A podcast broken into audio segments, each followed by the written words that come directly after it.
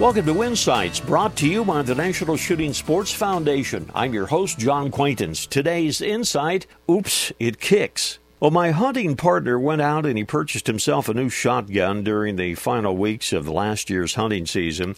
He had fallen to the siren song called advertising. Now, the 12-gauge semi-auto was being promoted as a sweet-shooting, soft-recoiling gun that all but guaranteed high scores and low maintenance. You know what I'm talking about. On our final hunt, he unsheathed the gun, and I decided no matter what, I was going to defer to him as the birds flew in for that final time so he could fire that shotgun during the hunt. As it worked out, he fired it, and he missed. He fired again. He missed again.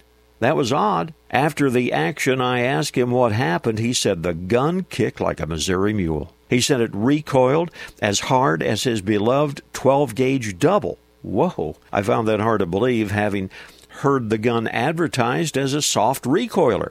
Now, my buddy handed me his new shotgun, a couple of shells.